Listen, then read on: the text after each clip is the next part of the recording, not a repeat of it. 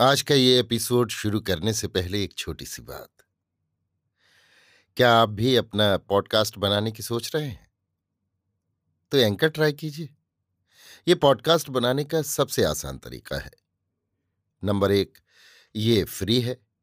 Number दो, इसमें कई सारे ऐसे टूल्स हैं जो आपको अपने फ़ोन और कंप्यूटर पर रिकॉर्ड और एडिट करने की फैसिलिटी देते हैं। नंबर तीन आप अपने पॉडकास्ट को डिस्ट्रीब्यूट भी कर सकते हैं, जिससे इसे स्पॉटिफाई और दूसरे प्लेटफॉर्म पर सुना जा सके।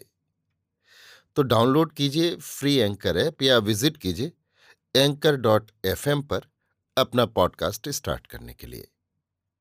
ये तो थी एक छोटी सी जानकारी, और अब शुरू करते हैं एपिसोड का सिलसिला। तो आज के एपिसोड में लीजिए, सुनिए सूर्यकांत त्रिपाठी निराला के लिखे उपन्यास अलका का भाग चौबीस, मेरी, यानी समीर गोस्वामी की आवाज़ में। अलका दीदी, मुझे बड़ी अच्छी लगती हैं, मुझे खूब प्यार करती हैं। वीणा ने वीणा कंठ से अजित से कहा यह तारीफ़ तो बहुत बार कर चुकी हो। कुछ सोचते हुए, कुछ रुखाई से जैसे अजित ने कहा, एक तेज बाबू हैं, वो इन्हें बहुत चाहते हैं। हम्म अजित सोचता रहा। पर ये ऐसा बेवकूफ़ बनाते हैं कि समझकर भी नहीं समझता। हम्म। अजित पेंसिल कागज़ लेकर एक नक्शा बनाने लगा। पर एक नेता प्रभाकर हैं, उन्हें ये चाहते हैं। अजित ने एक त्रिकोण बनाया और हर कोण में एक बात लिखकर उसकी चाल दूसरे कोण की तरफ़ की। वो आए थे, पिताजी से बड़ी देर तक बातचीत हुई। अलका दीदी कहती थी। अजित ने कहा, हम लोग बहुत दिनों तक यहाँ नहीं रह सकते। हमें जल्द अपना काम ठीक कर लेना है। तो मेरी बात तुमने नहीं सुनी? पहले तुम मेरी बात तो सुन लो, फिर तो मुझे तुम्हारी ही बातें ज़िंदगी भर सुननी है। वीणा मन से नाराज़ हो, खुश हो गई। अजित ने कहा, ये देखो, ये नई साड़ी, शमीज, लेडी मोजे और जूते तुम्हारे लिए कीमती देख कर लाया हूँ। पाउडर सेंट वगैरह तो होंगे ही। अपने लिए भी अच्छा अंग्रेज़ी सूट खरीद लिया है। आज चलकर जरा राजा साहब से मिलना है। जितनी अंग्रेज़ी जानती हो बीच बीच लड़ा देना। वीणा आनंद से छलकती तान मुर्की से आशिरश चरण काँप उठी। पुलकित प्रवालोज्ज्वल आँख से प्रिय को देखती हुई बोली, मुझसे न होगा। होगा क्यों नहीं? होना ही होगा। और कभी कभी अपनी उसी सुरक्षित ब्रह्मशिरा शक्ति का आँख से उपयोग अर्थात कसकर प्रहार कर दिया करना। अजित ने तमाम अंगों से उसे गुदगुदा दिया। खिलकर अजित को पकड़कर हिलती हुई बोली, मुझसे हरगिज ऐसा ना होगा। अभी से बतला देती हूँ। उसके हमें नहीं जाती। देखो अजित ने गंभीर होकर कहा, वक्त पर गधे को बाप कहा जाता है। तो आप बाप कहिए, मुझसे ना होगा। देखो, धोबी के साथ चाहे कुछ बगावत करे, पर धोबिन के हाथ गधे बराबर सधे रहते हैं। यानी इतने समझदार होते हैं। किनकी बात पर कान पूछना हिलाना चाहिए, इतना वे भी जानते हैं। तभी तो कहती हूँ, तुम मेरी बात मान जाओ। हंसकर वीणा दूसरी तरफ़ चल दी। अजित कुछ अप्रतिभ होकर संभल गया। कहा, तुम व्यर्थ के लिए इतना चौंकती हो। तुम लोगों का यथार्थ तत्व यूरोप वाले समझते हैं।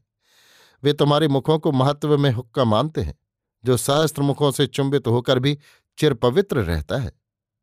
अर्थात, कुछ रुखाई से वीणा बोली। अर्थात वंशी का फूंक वाला छेद, जिस तरह हॉट हॉट से लगने पर भी अपवित्र नहीं माना जाता, उसी तरह स्त्री का मुख है। कृष्ण जी की वंशी में यही रूपक है। वो सोलह हज़ार गोपियों के मुख इसीलिए चूम सकते थे और चूमकर पवित्र कर देते थे, क्योंकि उन्हें वंशी वाला तत्व मालूम था। कुछ अप्रतिभ सी होकर वीणा रोने लगी। अजित आँसू पहुँचने लगा। कहा, तुम नाराज़ हो गई? मैं जरा नास्तिक हूँ। इसके लिए तुम्हें बराबर क्षमा करते ही रहना होगा। पर तुम्हारा धर्म तो यही है। जहाँ पति हो, वहाँ सती भी हो। इसलिए अब साथ चलकर इस यज्ञ में अपना आधा काम पूरा करो। आज्ञा हो तो मैं ही वेशकारी बनकर देवी को सजा दूँ। कहकर आंचल का एक भाग धीरे से खींचा। पकड़कर कुछ प्रसन्न होकर वीणा ने कहा, मैं पहन लेती हूँ। तुम व्यर्थ नाराज़ हो गई। अजित ने कहा, स्वभाव में जितने भाव हैं, सब रहते हैं। समय पर उनका उपयोग करना किसी पाप में दाखिल है, ये मेरी समझ में नहीं आया। शायद कभी आएगा भी नहीं। फिर ये नाटक ऐसा है जिसकी तुम ही प्रधान अभिनेत्री बन सकती हो। अब कहो कि मेरा कौन सा कसूर था? वीणा मोजे पहन रही थी। आँखों में चपल मुस्कुराई। अजित ने कहा, बहादुरी तो बहुत पहले से स्त्रियों को ही मिली हुई है। साहस, गुणनचेव छह गुनी हिम्मत स्त्रियों में पुरुषों से ज़्यादा है। अवश्य लज्जा, चापी, चतुर्गुणा ये भी कहा गया है, पर हिम्मत में लाज से ड्योढ़ा बल ज़्यादा है। इसलिए जब चाहे, स्त्रियाँ हिम्मत से लाज को दबा सकती हैं। वीणा जूते पहनकर कपड़े बदलने और राग कर लेने के लिए दूसरे कमरे में चली गई। अजित बैठा सोच रहा था कि स्कीम किस तरह पूरी हो। खूब सचकर वीणा बाहर निकली। एक बार जी भरकर अजित देखने लगा।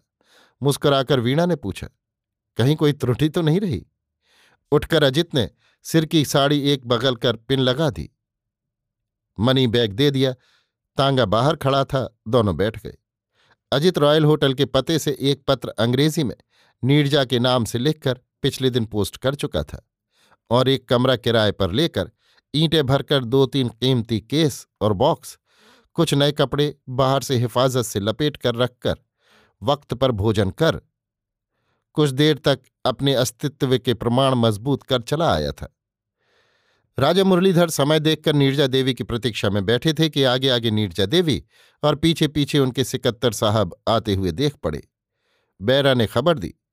आधुनिक कायदे से महिलाओं को सम्मान देने वाले राजा साहब ने कुछ कदम बढ़कर स्वागत किया। राजा साहब के साथ मोहनलाल भी थे।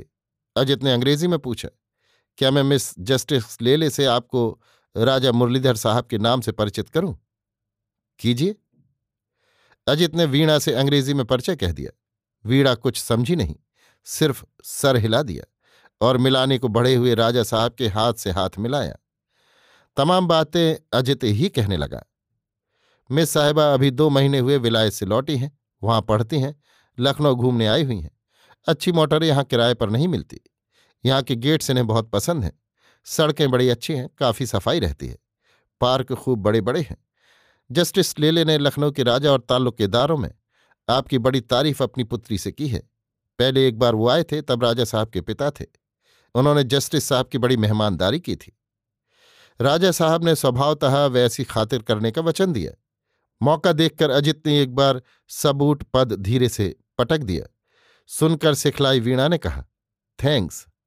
जो दृष्टि कहने का प्रयत्न करती है, पर हृदय से स्वतः उठे हुए शब्दों की तरह नहीं कहती। उसी व्यवहार वाली सकाम दृष्टि से राजा साहब कह रहे थे, मैं तुम्हारा हूँ, और जो दृष्टि छल कर अपने मार्ग से धारा की तरह बह जाती है, उससे वीणा ने उत्तर दिया, मैं तुम्हारी हूँ। काम मनुष्य को स्थिति से स्खलित कर वहाँ ले जाता है। जहाँ से उसे एक रोज उसी जगह लौटना पड़ता है, जहाँ से वो चला था, यदि कभी जीवन में सुअवसर प्राप्त हुआ। नहीं तो एक जीवन के लिए इसी तरह मनुष्य पथभ्रष्ट होकर नष्ट हो जाता है। बातचीत कर चलते समय अजित ने राजा साहब से कहा, रात आठ बजे मिस नीरजा साहबा आपको आने के लिए आमंत्रित करती हैं। राजा साहब ने सविनय प्रस्ताव स्वीकृत किया। अभिवादन आदि करके वीणा और अजित तांगे पर बैठे। राजा साहब ने अर्थ लगाया, यूरोप में रही हैं, पूरी छठी हैं, पर सभ्यता से चुपचाप बैठी रही। मोहनलाल ने कहा, जाइए मिस साहबा का न्योता है, कहकर मुस्कुराया।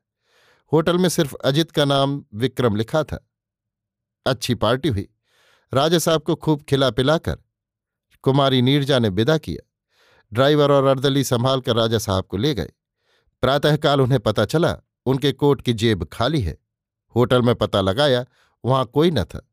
पिस्तौल और गोलियाँ चुरा ली गईं। अभी आप सुन रहे थे सूर्यकांत त्रिपाठी निराला के लिखे उपन्यास, अलका का भाग चौबीस, मेरी यानी समीर गोस्वामी की आवाज़ में।